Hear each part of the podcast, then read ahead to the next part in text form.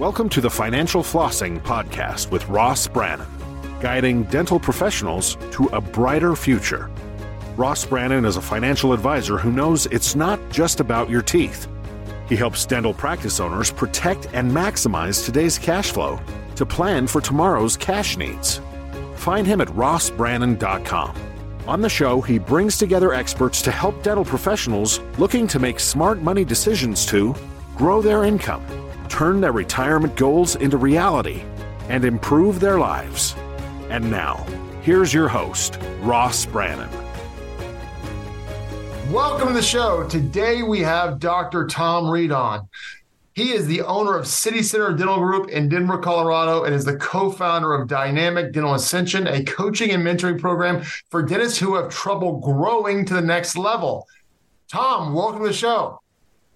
Ross, thank you very much for inviting me on, and I really appreciate this opportunity to uh, explore this awesome profession of dentistry with you. Well, for those of you who are listening and not watching, you'll see that Tom is wearing a very ugly hat. He has the University of Georgia Bulldog hat on. And as a guy who grew up in Atlanta, I've been surrounded by Bulldogs my entire life. Now, Tom lives in Denver, but he shipped his daughter off to U G A.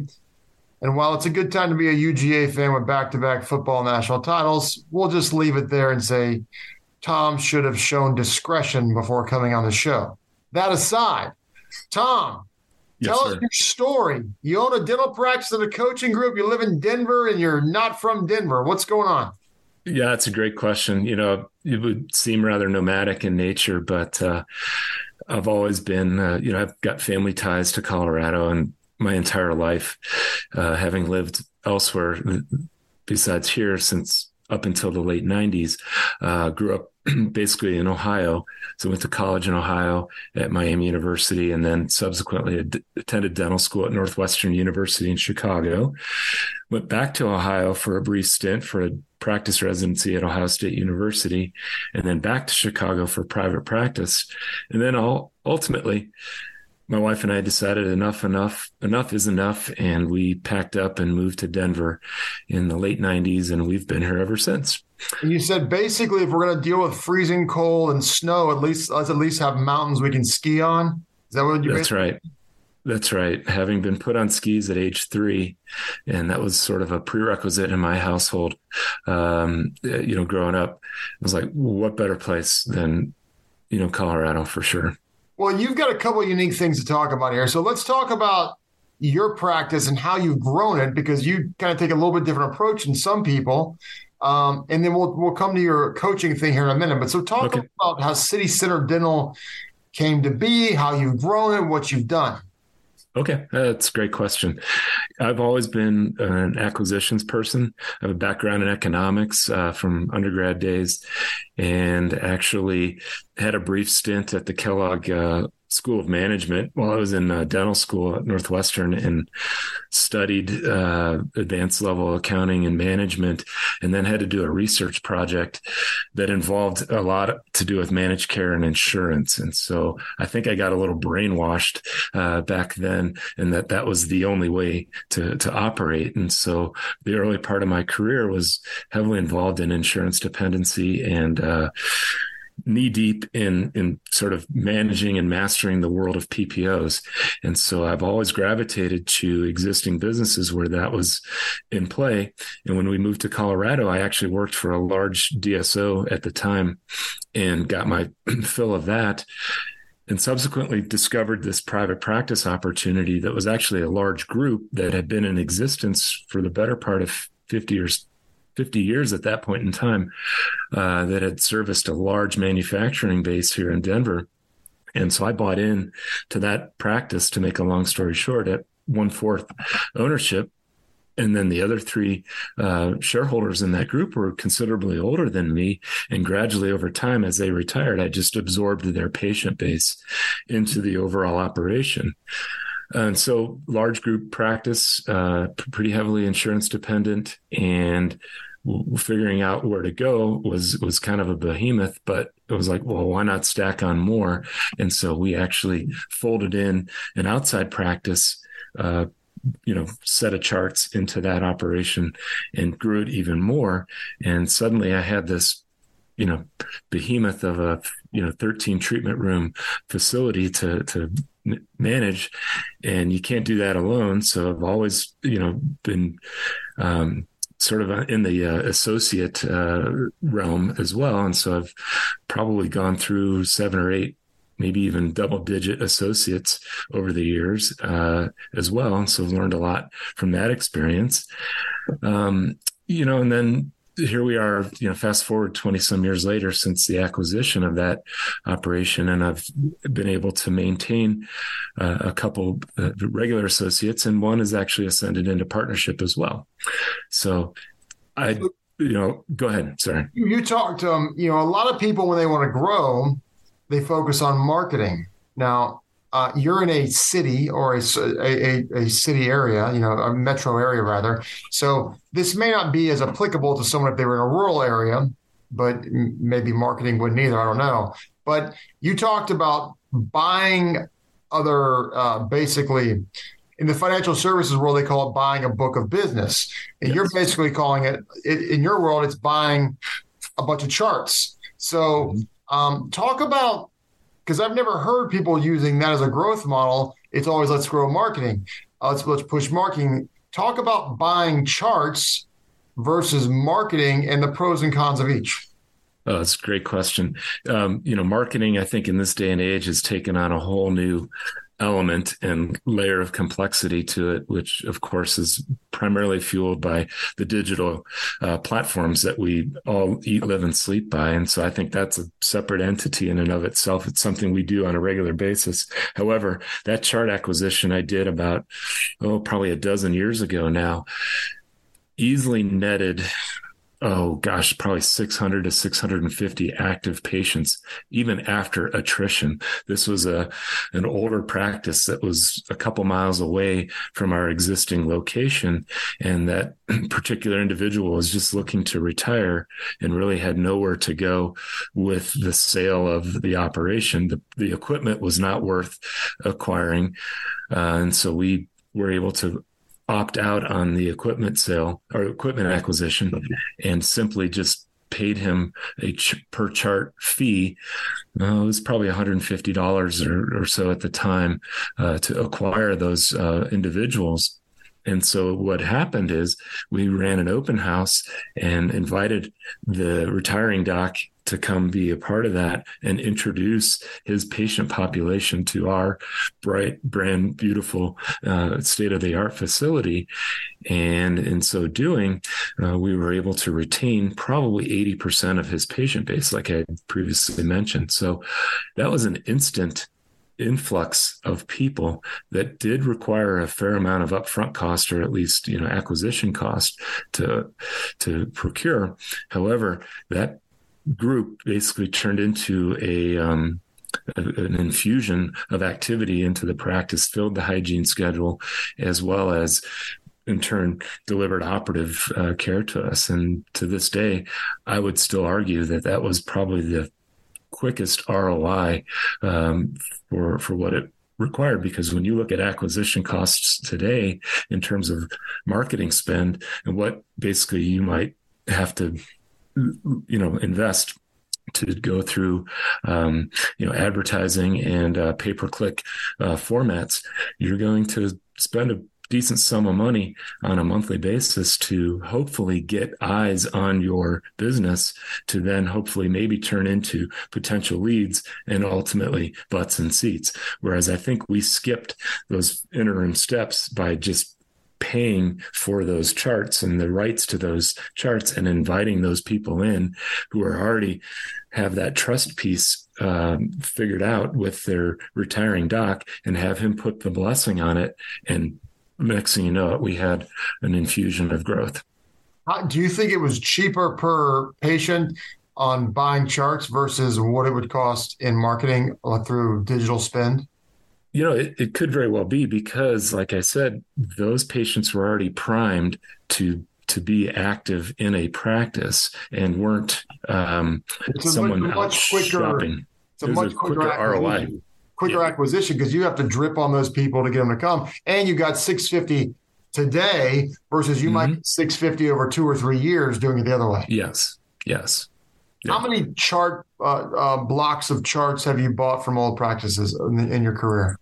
Uh, that's another decent question. Like I said, when I when I joined that group initially, I was a one-fourth buy, and I took over one particular partner's uh, book of business back then, and slowly over time was able to fold in the re- other retiring docs' uh, books of business. Even though that was under one roof, it was sort of an eat what you kill or a solo group uh, operation. And so um, we kept things pretty well delineated out in a profit center format.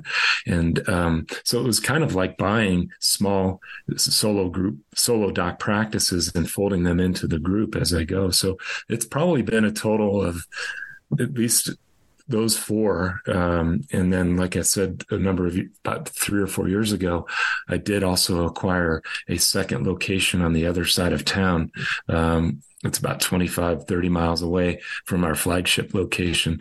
That's a separate book of business, but is sort of an additional acquisition. That's fantastic.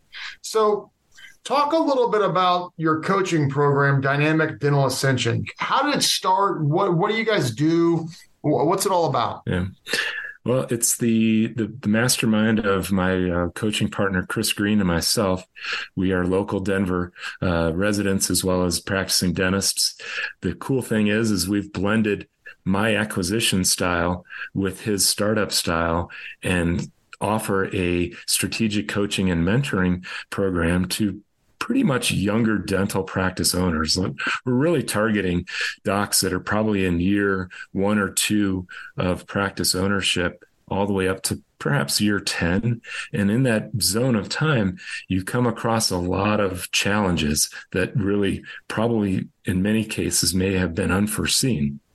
And so what we've tried to do is essentially set up a open forum. It's a group format.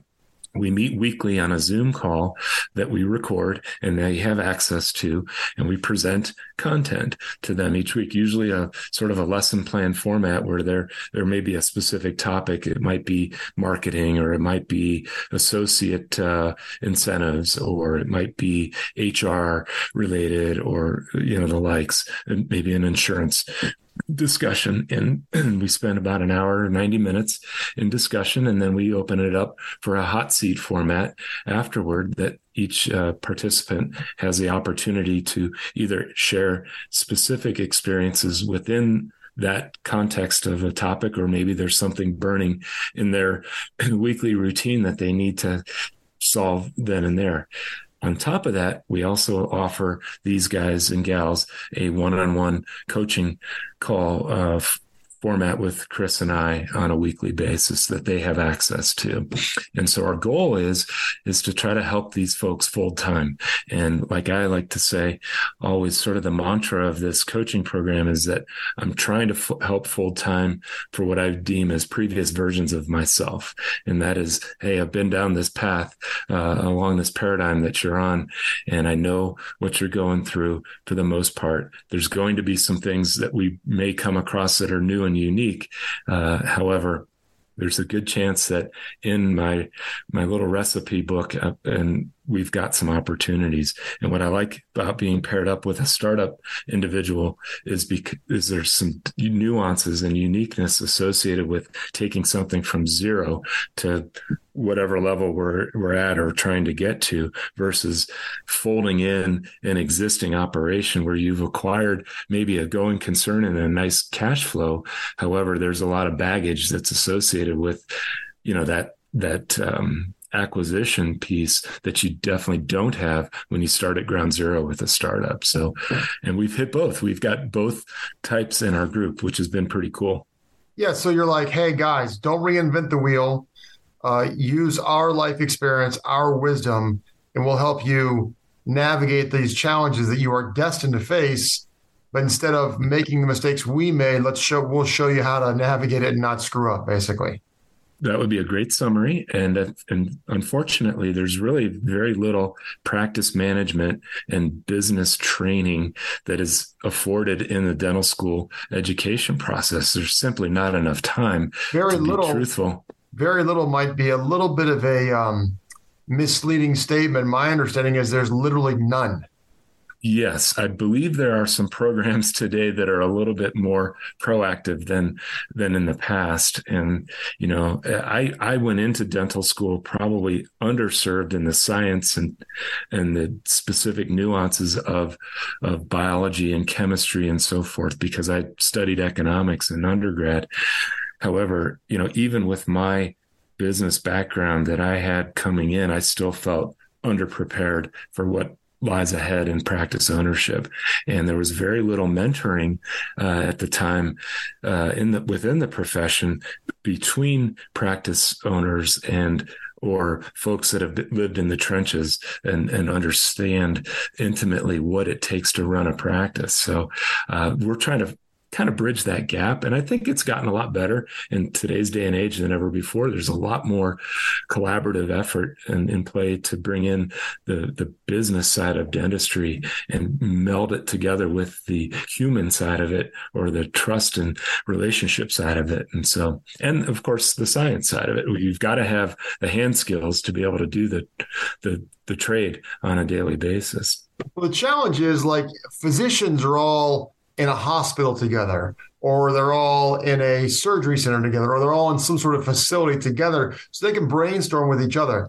Uh, dentists typically are on islands by themselves. And so unless there is some sort of group that creates some camaraderie, it's very challenging mm-hmm. to learn these things without doing it yourself. Very true. And, you know, there is a pretty big push in our industry toward consolidation. You know, the D S O world has come into play, and I think for for for good for the for the industry. We have brought on some tremendous growth in the world of business and practice management, thanks in large part to these types of entities coming in and streamlining the uh, the backstage elements of, of our profession. And I'm internally grateful for that influx. Uh, however, you're right. It's still very much a cottage industry, and there's a lot of individuals still in private practice on their own, on their own island, and, you know, forging their own path every day. So the mission of our organization was to try to bring some of that fellowship into the fold and into the limelight, and help, um, like I said, like you said, bring together these individuals into a, a an arena where they can share best practices and better each other in the process. Can you give me some examples of some success stories from your group and what you guys have been able to achieve? Oh, absolutely. You know, in fact, I just got a note, you know, this morning from one of our colleagues, you know, thanking me. It's been a year since we started our operation, and he was just eternally grateful for the growth and ascension that he's had in his operation. He's grown his uh, his revenue by at least, you know, double digits as a, an acquisitions guy. So he he is now in the strong hunt for a new location for this operation. He's had some H R challenges in the past and has successfully navigated through the turnover of almost the entire team inside of twelve months of, of his uh, payroll. And yet he hasn't missed a beat on the, uh, on the revenue side as a result, which we all know is oftentimes impossible to do, because this is a team game. So if you don't have a well-oiled team uh, who's aligned with your vision and core values, you might slip, you know, financially quite a bit. That's one example. Uh, I've got another example of a, of a, um, of a uh, practice owner, it, not here in the same state as uh, of Colorado, but out of state, whom I just recently visited. And she has really um, come to that realization finally that, as as many practice owners are, they're kind of in their own way. And so her growth has already been, you know, she's she's gone from, well, let's see, she was hovering around one point five million net. I've helped them navigate into a more insurance independent uh, format of, of their operation. And they're already going to eclipse two million dollars in revenue this year based if they stay on track to where they're at. And that's having moved into a bigger facility. So they've taken on a bigger debt, you know, service and obligation to build out a brand new facility. And she's doing this with the same team, same hours. Um, and so they've already witnessed that level of growth. What are the biggest challenges you see, dentists, in the one to ten year mark? I'm sure there's different ta- challenges at different time points along that, along that time frame. What are the biggest challenges you see? Ooh, boy, it can vary quite a bit. A lot of it, I think, has to do with H R, human relations, and really managing that level of uh, complexity that, that it is by nature, and realizing that they need to have systems in place to help them facilitate that, because the majority of them are still owner operators. So they have to be clinical. So being able to effectively wear the clinical hat as well as the, as the C E O hat and doing the non-clinical role is a, is a tough tug of war that many don't, uh, realize they're getting into until they're well into it. And so what'll happen is, is that their time management becomes very, very uh, difficult. They're very focused on being clinical because that, you know, butters the bread. It, it makes the money. But so they don't realize that they've got to carve out time for their C E O work, to work on the business. They're too busy basically working in the business.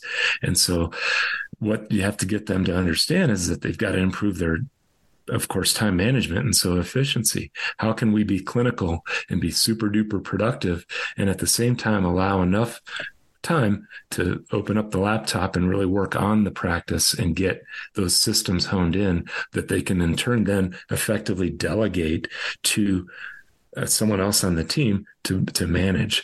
What you real don't realize sometimes is that your level of Of, of perfectionism that you're ingrained in with is sometimes the rate limiting step. And you have to be okay with sort of that eighty twenty rule or Pareto's principle, that what I think I can do at one hundred percent, I have to be okay with at this point being eighty percent accomplished. And then we'll work together on closing that gap and getting that twenty percent f- finished out with some better systems and more efficient use of our time. So I've talked about this a lot on this podcast, and I'd like to hear your perspective on it. In my in my opinion, from what I've seen, there's two opposite ends of a spectrum in dentistry, of practice owners, rather. You have on one side what I call a lifestyle practice. In mm-hmm. essence, they uh, someone owns a job. It's a very, very good job, but they own a job. And their income is, it, they have a ceiling of their income of some amount.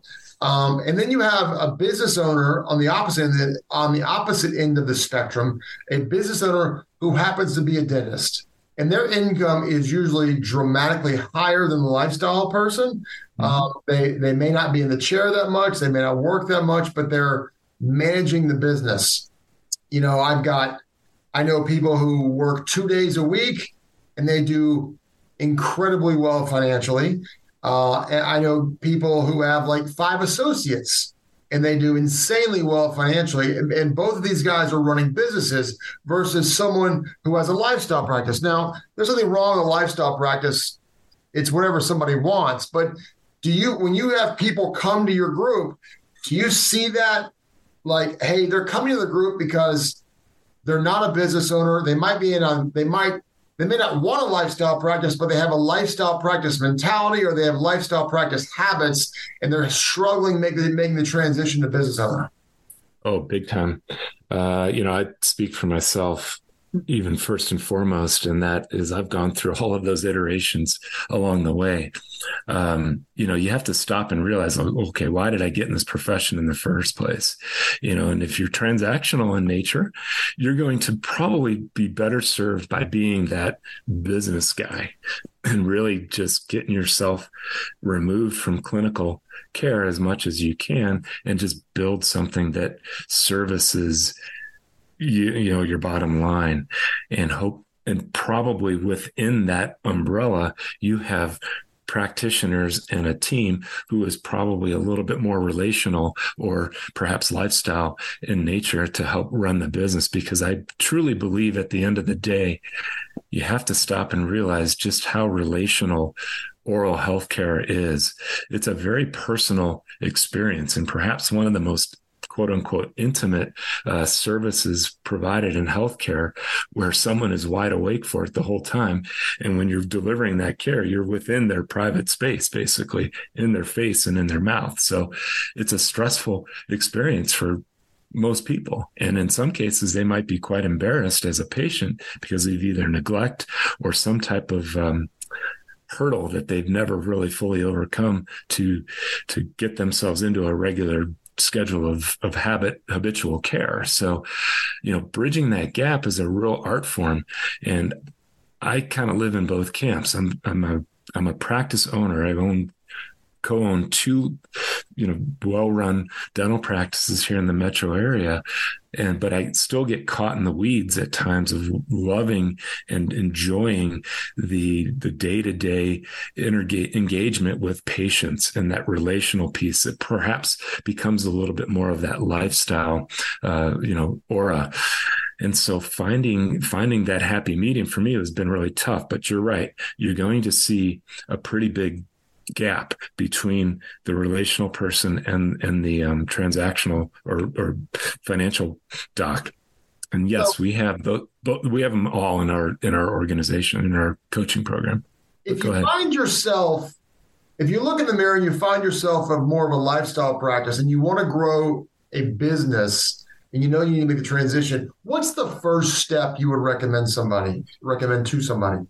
Sure. Oh, I think uh, what you have to realize first and foremost is that there's a brand that that practice has created for itself, whether you've forced it or not. And so there's a there's something valuable that that uh, or some type of element that, that that practice has that it's bringing to the marketplace. Identifying what that is could be the type of care that it provides. It could also be the overall patient experience that that practice delivers. Maybe it's a very boutique practice, or it could be even a, you know, more of a holistic approach to healthcare, whatever that may be, that's created this healthy dental practice.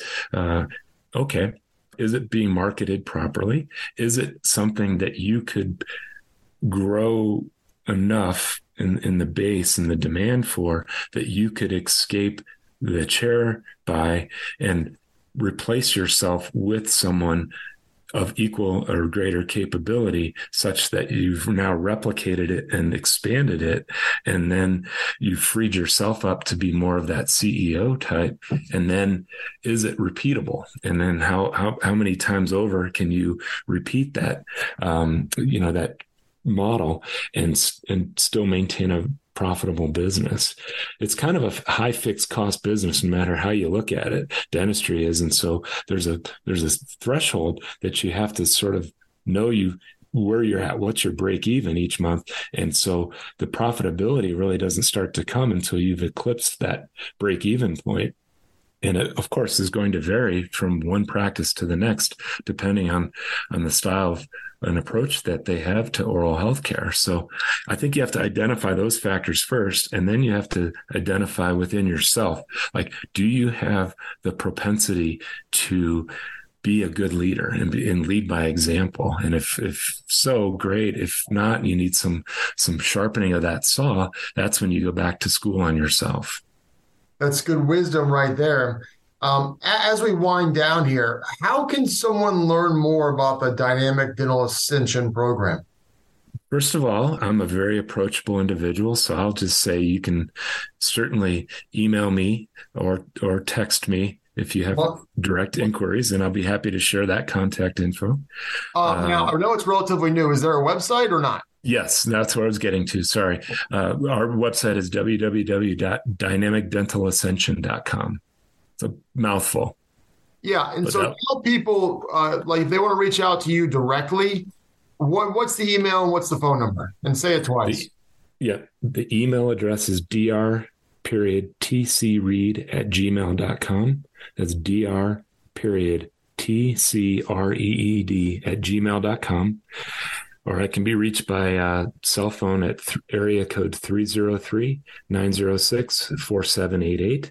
That's three oh three, nine oh six, four seven eight eight. I'm on, That's I'm on Dynamic Dental Ascension dot com. Yep. And you, once you type it in, it's pretty easy to find. And you'll you can also out, um, reach us directly on there and set up a strategic coaching call or an inquiry call at that point. That's great. Any last tidbits or advice you would you would want to give? Yeah, you know, I'd just like to tell everybody you're going to go through ups and downs. Uh, you know, this is a marathon of sprints. If you really want to know my honest opinion, uh, been at it almost twenty. Well, it's been twenty-eight years of private practice, and I feel more energized today than ever before because I think the profession keeps evolving, and it's evolving at a clip that is unprecedented th- than ever before.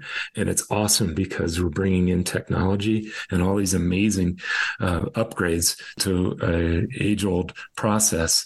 It's still a it's still a business that's predicated on trust, and that's because these patients are basically coming to you mostly out of word of mouth referral when you boil it down at the end of the day. And so you have to understand that you're in the business of trust more than you are the business of drill, fill, and bill.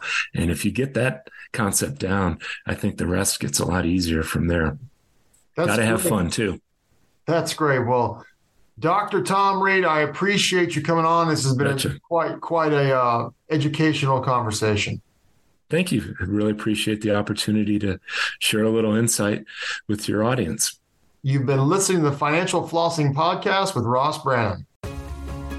This has been another episode of Financial Flossing with Ross Brannon, guiding dental professionals to a brighter future.